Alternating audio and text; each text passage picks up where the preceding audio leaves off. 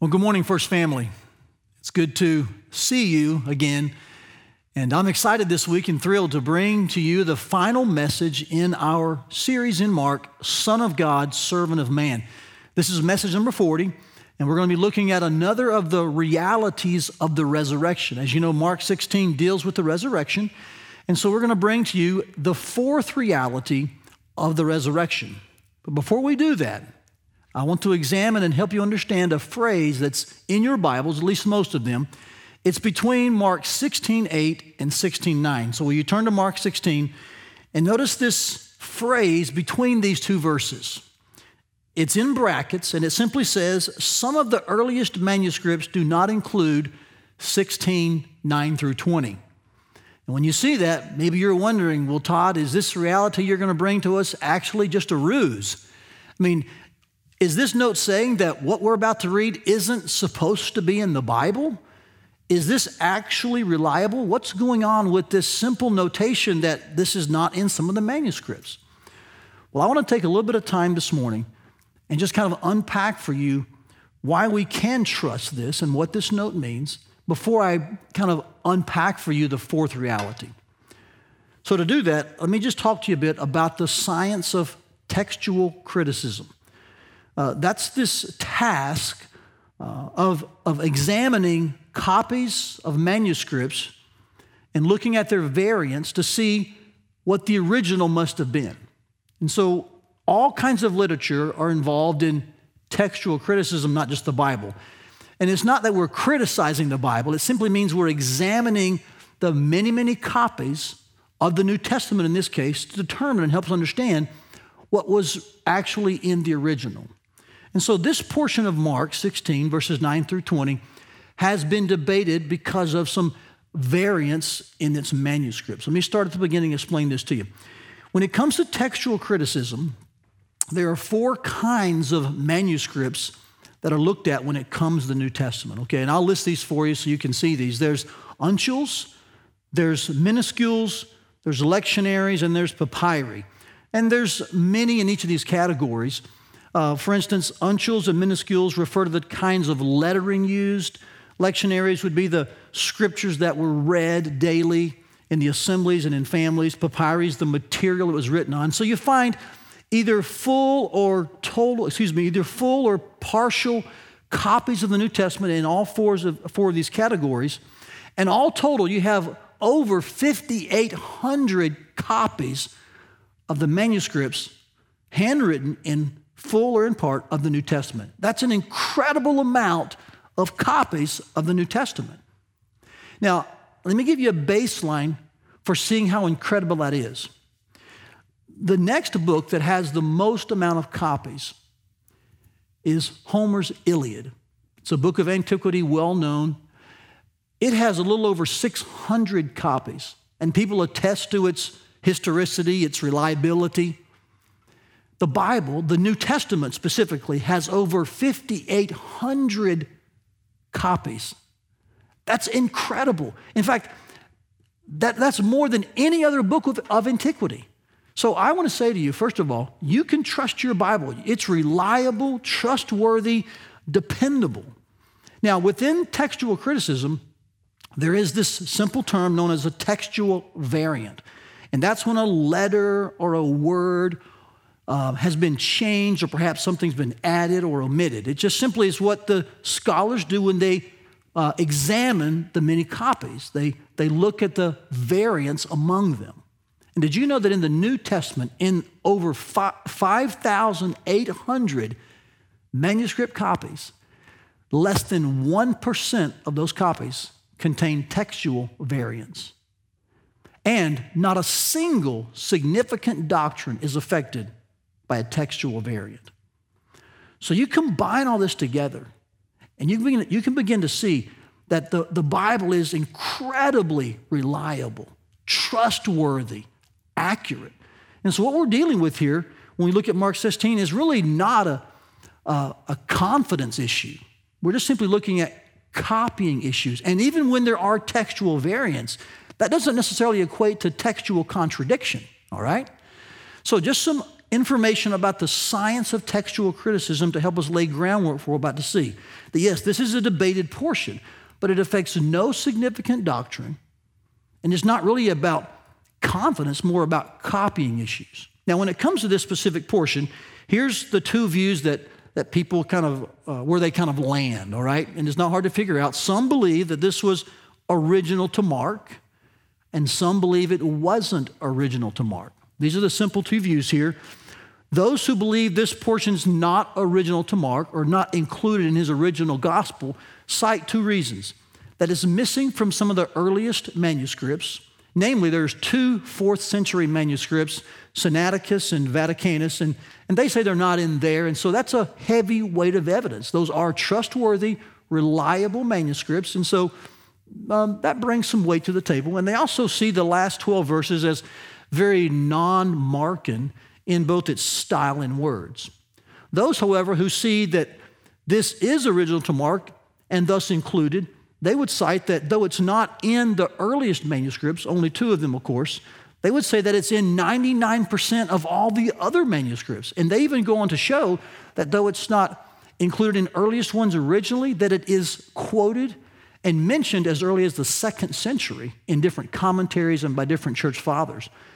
They'd also disagreed that it's non Markan. They say that it's very consistent with Markan style in this way. They say that what you find in the previous portions of Mark are similar to what you find in this portion. Let me explain a little more further. further. Those who think it's not original to Mark would say that there are 17 new words in the final 12 verses of Mark that are not in the previous portions of Mark. And they cite that as a reason it's kind of non Markan. But those who say this is original to Mark, they examined the 12 verses before the final 12 verses. And you know what they found? 17 new words.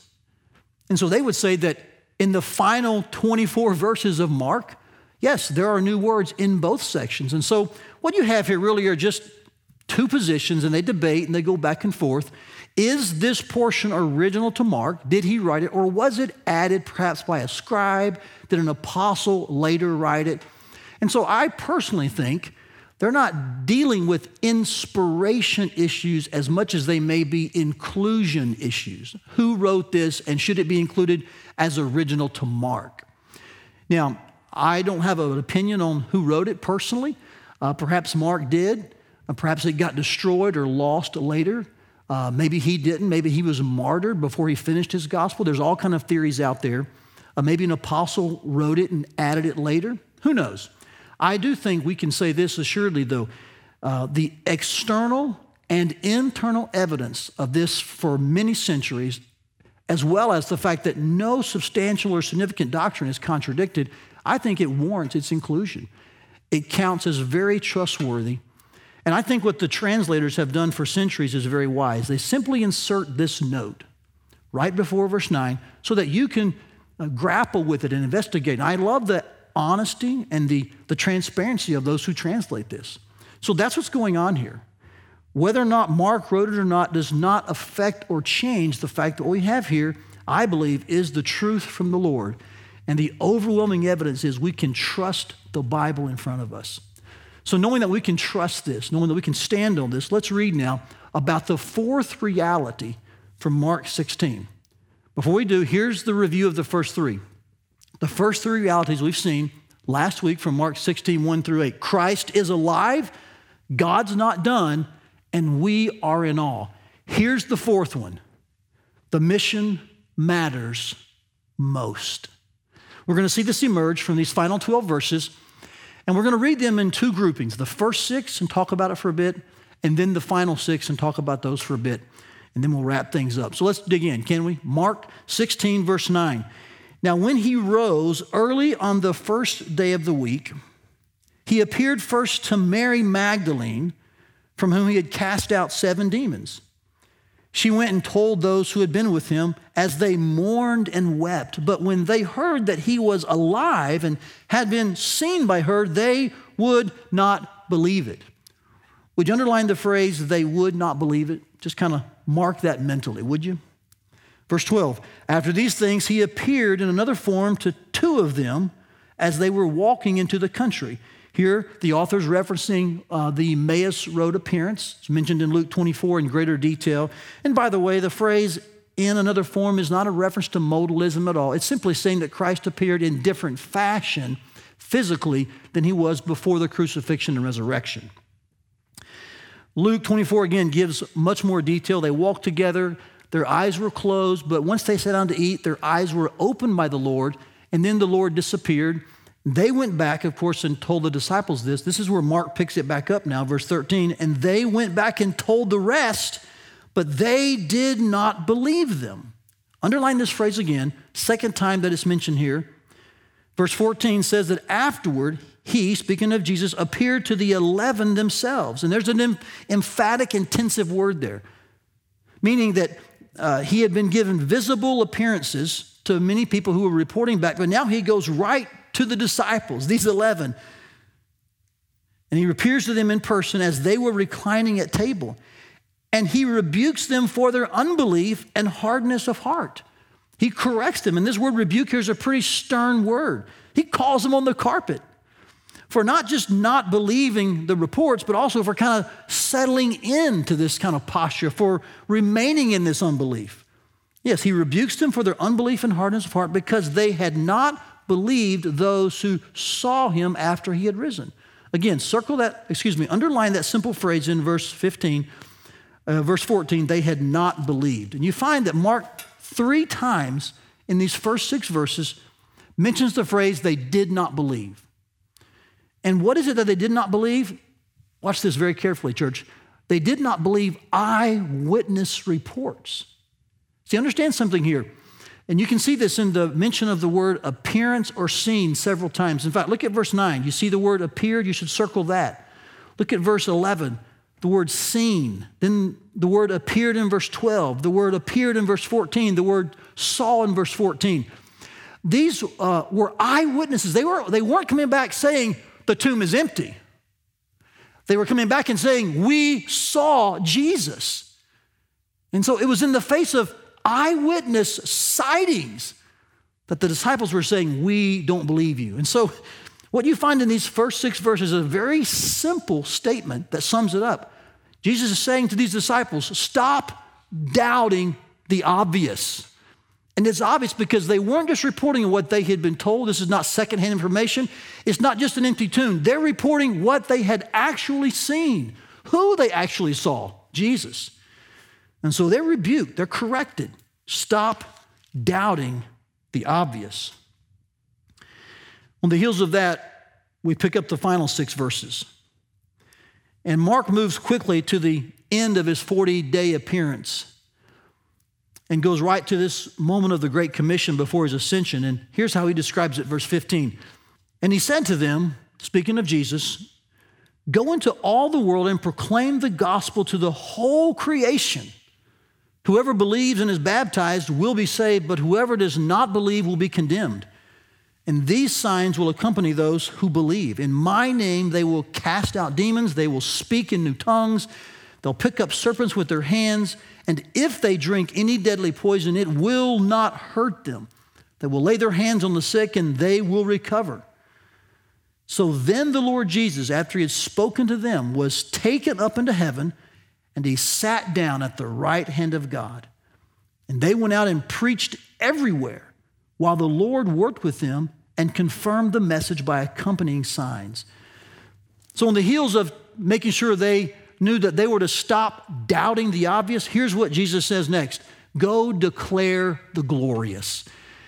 I think it's important to understand this is precisely what he tells them. And I want to make sure we understand the emphasis of the word glorious because there are some words here that really raise the intensity of this command, of this commission. Notice verse 15, would you?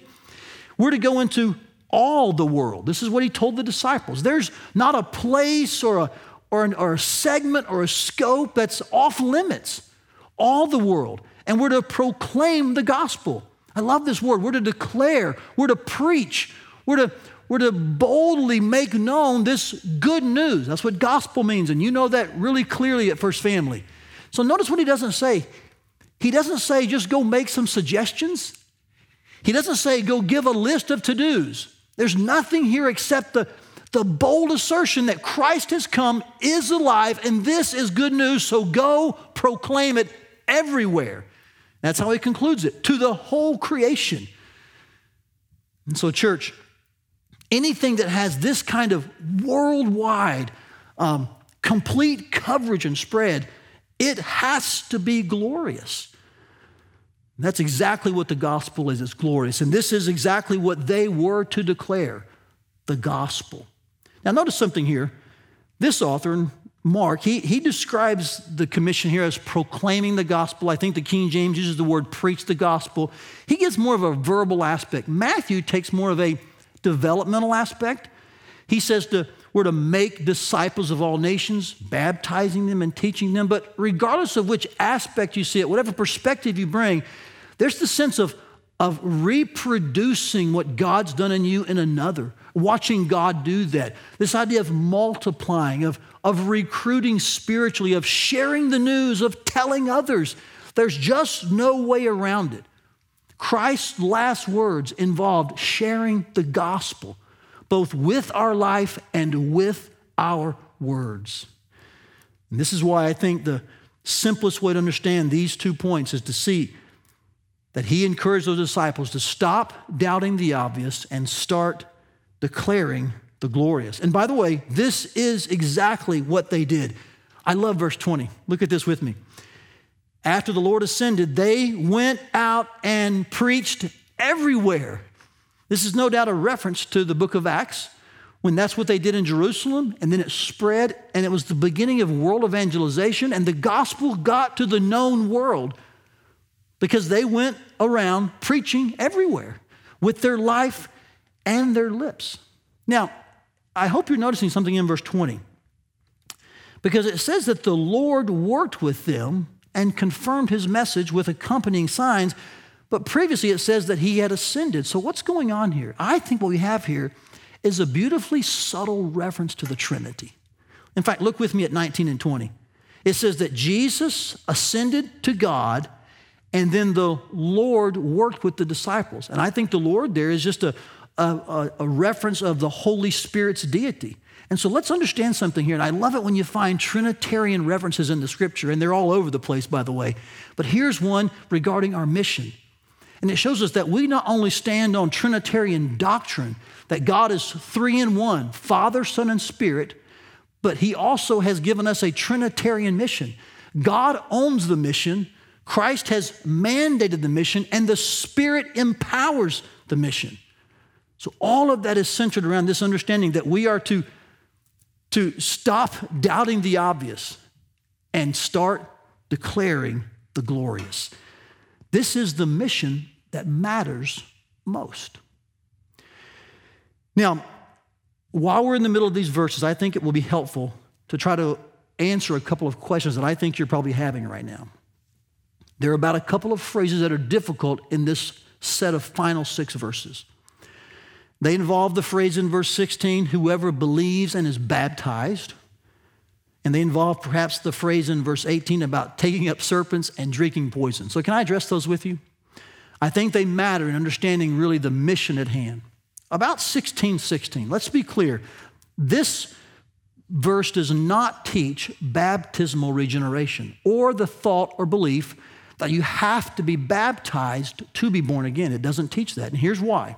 I think there are two main reasons. One is, if you look at the text, believing is connected to saving in the same way that not believing is connected to condemnation. So those are the connecting nouns and verbs, all right? Furthermore, the word baptized is in a passive voice. And so it really shows us the result of believing. So you believe, the result is you're baptized. In fact, the word saved is also in a passive voice. And so what you have here are the, the two results of believing. You're saved, and then believers get baptized. And the same thing is true for condemnation. It's the result of not believing. So I think grammatically, as well as you could say maybe just logically, you could, you, you, you could begin to see this is not teaching that one has to be baptized to be saved, but rather it's simply teaching that baptism is the automatic natural next step for those who do believe. Secondly, I'd say this this is the only verse that those who believe in baptismal regeneration, this is the only one they can lean on. The whole of Scripture teaches the opposite that salvation is by grace through faith alone. And the clear examples of Scripture, such as in Acts 2, as well as the thief on the cross, man, they show that baptism is not a requirement, but it's the next step. So I just want to encourage you when you see this, don't be cornered or threatened. Understand it to be a clear um, uh, uh, teaching that salvation comes through belief, condemnation by not believing, and baptism is the next step. But let's not minimize the importance of baptism. This verse, I think, really highlights the, the um, great importance and urgency of baptism. And you know, around here, and you know, personally, I think prompt baptism is a very scriptural pattern. So I would encourage some of you who are still waiting you're analyzing and you're debating. Why are you waiting? The next logical step that shows you are a believer, in fact, the first logical step that shows you're a believer is baptism. I was thinking, in fact, this week about these two decisions here, these two uh, moments of, of action, belief and baptism, and thinking about our audience. And perhaps wherever you are listening or watching, Maybe one of these actions, one of these decisions needs to be made by you today. Have you believed in the Lord Jesus Christ so that you are removed from condemnation? You see, Jesus is alive, He has been raised, and thus only Jesus can forgive sins, and He stands ready to forgive all who believe in His name. And He'll remove condemnation from you, and He'll give you salvation. If that's you this morning, man, I would urge you, I would pastorally beg you believe on the name of the Lord Jesus Christ, and you will be saved. But maybe there are those who are who are already saved and you know you're born again, but you've yet to be baptized. Oh, could I just kind of nudge you and push you? Could I put a knee in your spine for a minute and ask you, why are you waiting? Man, text us at our number on the screen, call us, let us know I'm ready to be baptized. And I was thinking this week, wouldn't it be great if when we regather finally, and who knows what date that'll be, but when we reconvene, what if on that first service back, what if at all of our services, we were just baptizing people that were ready to take the step of identification? Maybe lots of folks who, during this time of anxiety and confusion, man, had become Christians and believed in God. Wouldn't that be great if all of our services were just baptismal service on that first week back? Well, I don't know if that'll happen, but I'm telling you, I'm praying and asking God to do amazing things in this time when there is a lot of uncertainty. I'm praying that the gospel will land on people and give them confidence in the name of the Lord Jesus Christ, and that those who believe and they've yet to be baptized will do exactly that. So 1616 does not teach baptismal regeneration, but it does show the importance of baptism as the next step. The next verse that may prick your ears a little bit is this verse 18, in which these phrases about picking up serpents and drinking deadly poison. You know, they're, they're kind of in the mix of other signs that are given, such as speaking in tongues, casting out demons, and healing others. Like, Todd, what's going on with that? Are those things that I've got to pursue and produce? And the answer to that is no. Let me see if I can walk you through just briefly what's happening here. I believe most technically, and I would even say textually, What's being referenced here are the things that would occur later in the book of Acts. In fact, did you know that every single one of these signs that accompanied the gospel for its confirmation and affirmation is recorded in the book of Acts, except the one in verse 18, which says, If they drink any deadly poison, it will not hurt them. There's no record of that occurring. And by the way, that's the only one with the word if in front of it in the verse. The other ones, they all happen in the book of Acts. We see many of the apostles, of course, and the new believers speaking in those known languages at Pentecost, the new tongues described here. Uh, we see the apostles casting out demons in the book of Acts. We see Paul being bit by a serpent but not dying, and that being a confirmation of who he was and God's message, of course, in Acts 28. We see many people healed, they're recovering. So, what you have here really is a, is a, um, a description of the book of Acts in its most textual and technical fashion. And why did that occur? Verse 20 explains it for us. Look at verse 20. These were done to confirm the message by accompanying signs. So consider this as well and just kind of process this. Could it be that perhaps God sends these powerful, confirming signs in places and at times when the gospel's taking new territory? When the Lord is establishing a beachhead for his name in a certain area, and maybe there's been no access to the gospel or very little. And so, to confirm the message being brought, to attest to its legitimacy, God gives supernatural, miraculous signs. That could be true. And that would lead me to say that I think that even happens today. So I'm not one to limit these to the book of Acts, but neither am I one to say that we should pursue and produce these. Here's our posture our posture is while we're on mission, we take the posture of faith, and then God gives the power to affirm the message as He deems necessary. Ours is a posture of faith, His is the prerogative to provide the supernatural signs. You see, we avoid two ditches this way. One ditch is the ditch of fear. And we say, oh, these could never happen. I'm scared of those. And so we'll just say they're outlawed spiritually. The other is the ditch of force, where you find people manufacturing the miraculous, folks trying to produce them. But I think the real point of this section is we're given the mission in 15, and then the sense is hey, just go preach the gospel without fear, take the risk, and God will take care of you. This is really the point of these verses, and God will confirm his message through these signs as he deems necessary. Again, these aren't manufactured, but they are miraculous. So I would summarize by saying this In 1616, we see the point is belief.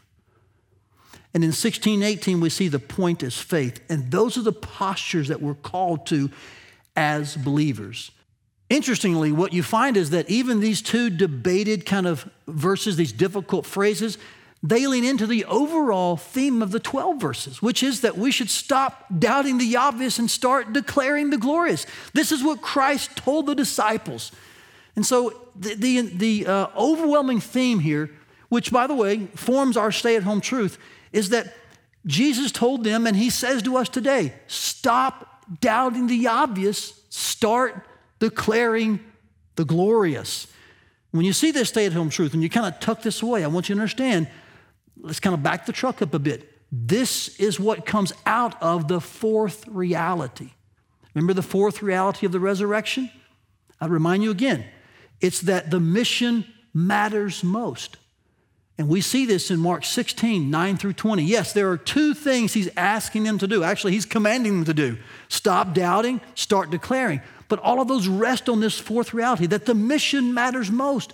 And this is so clear and evident in these final 12 verses that Christ is saying, orient your life around my mission. Let me speak to all of our teenagers at home with their families watching this morning, listening this morning.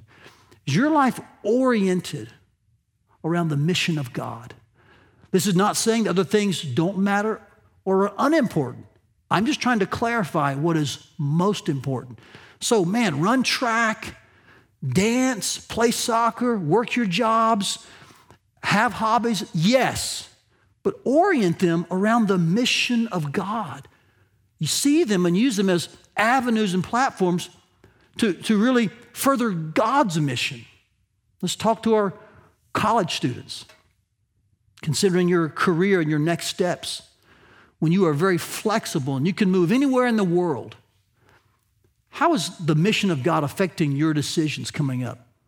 Could it be that you could live somewhere strategically for God's mission? I know of a single lady in our church who's just out of college and she's here for a few months and then she's gone for a few months. And sometimes people say, Where's so and so been? And, and I remind them, Well, she's on a mercy ship serving the mission of God for a few months. And she'll spend her time for a few months in an unreached area on a mercy ship as a nurse. Then she comes back and she works here, raises money, and and saves money and attends here, is involved in a small group, and then she takes off for a few more months. She's orienting her life and her career around the mission of God. We speak to our families, whether you have young children, whether you have older kids, but to our couples and families. Is your family revolving around the mission of God and how you spend your money, your time, and how you put your kids to bed, how you wake them up in the morning, what you talk about, what you watch, where you go, your, your hobbies, your schedules? Your conversation, how much of it revolves is oriented around the mission of God. You talk to your kids about their future, about how God's wired them and how they're made and how that can lean into God's passion for all nations. Let's speak to those who are perhaps in empty nesting stage or even those who are actually retired. Perhaps you have some discretionary time and other things. How is that being used for the mission of God? Employers, employees, business owners, church leaders, there's not a single category or group that's exempt from this question. How is your life, your business, your, your pursuits, your schedules? How are all these things being oriented to the mission of God, which is the preaching of the gospel to every creature? Now, let me be quick to say something here. This is not about a call to ministry technically. Now, I believe that happens. I believe God calls certain people in a vocational way and sets them aside for special purposes. And I don't think that's unbiblical, I think it's legitimate. But this text is not about that. This text is to every single one of us about the mission of God that we're all called to. We're all called to orient our life around this mission that matters most, no matter how we make a living. So, whether you're at Principal, Kum & Go, Bank of the West, uh, Ankeny High School, Methodist Hospital, Name your business, whether you own it or work in it. All of us are called to be on mission for God. Every single one of us. So, church, let's do all we can to make disciples of all nations. Let's band together, as Mark 16 15 says, to preach the gospel to every creature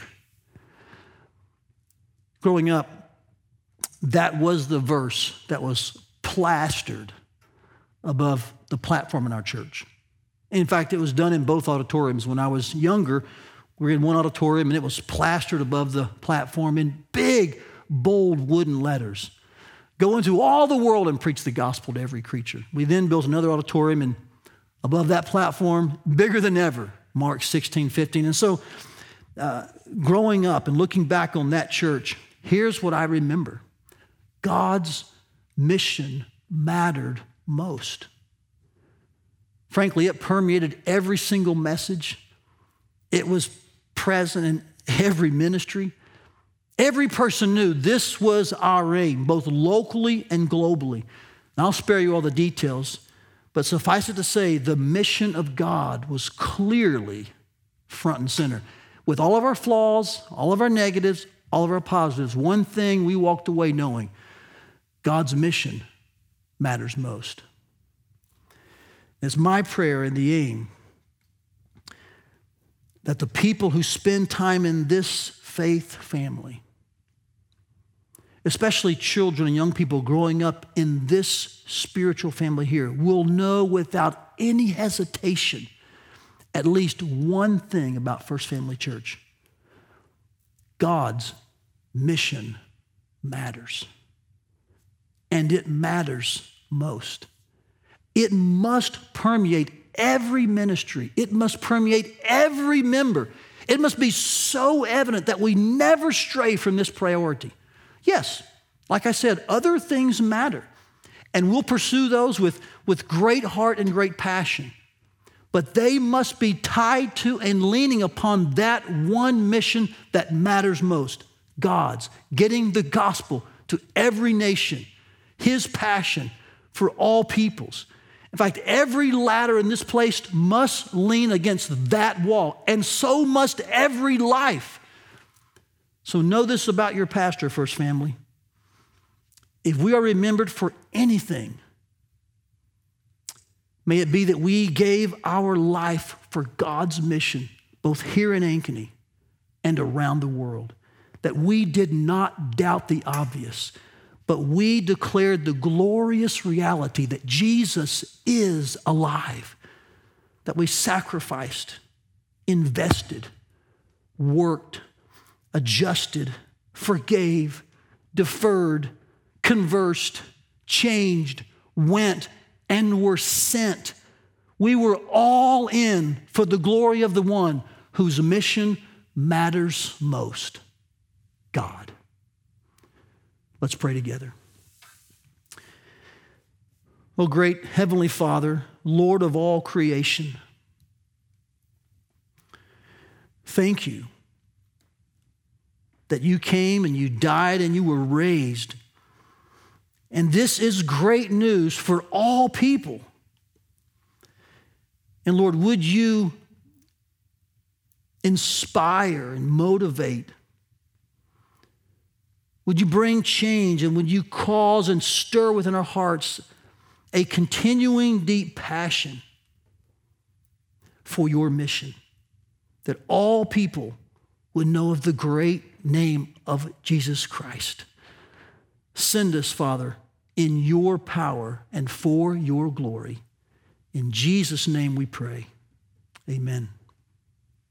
We hope you enjoyed today's message. For more messages, visit firstfamily.church forward slash sermons or subscribe to our podcast feed. Thanks for listening.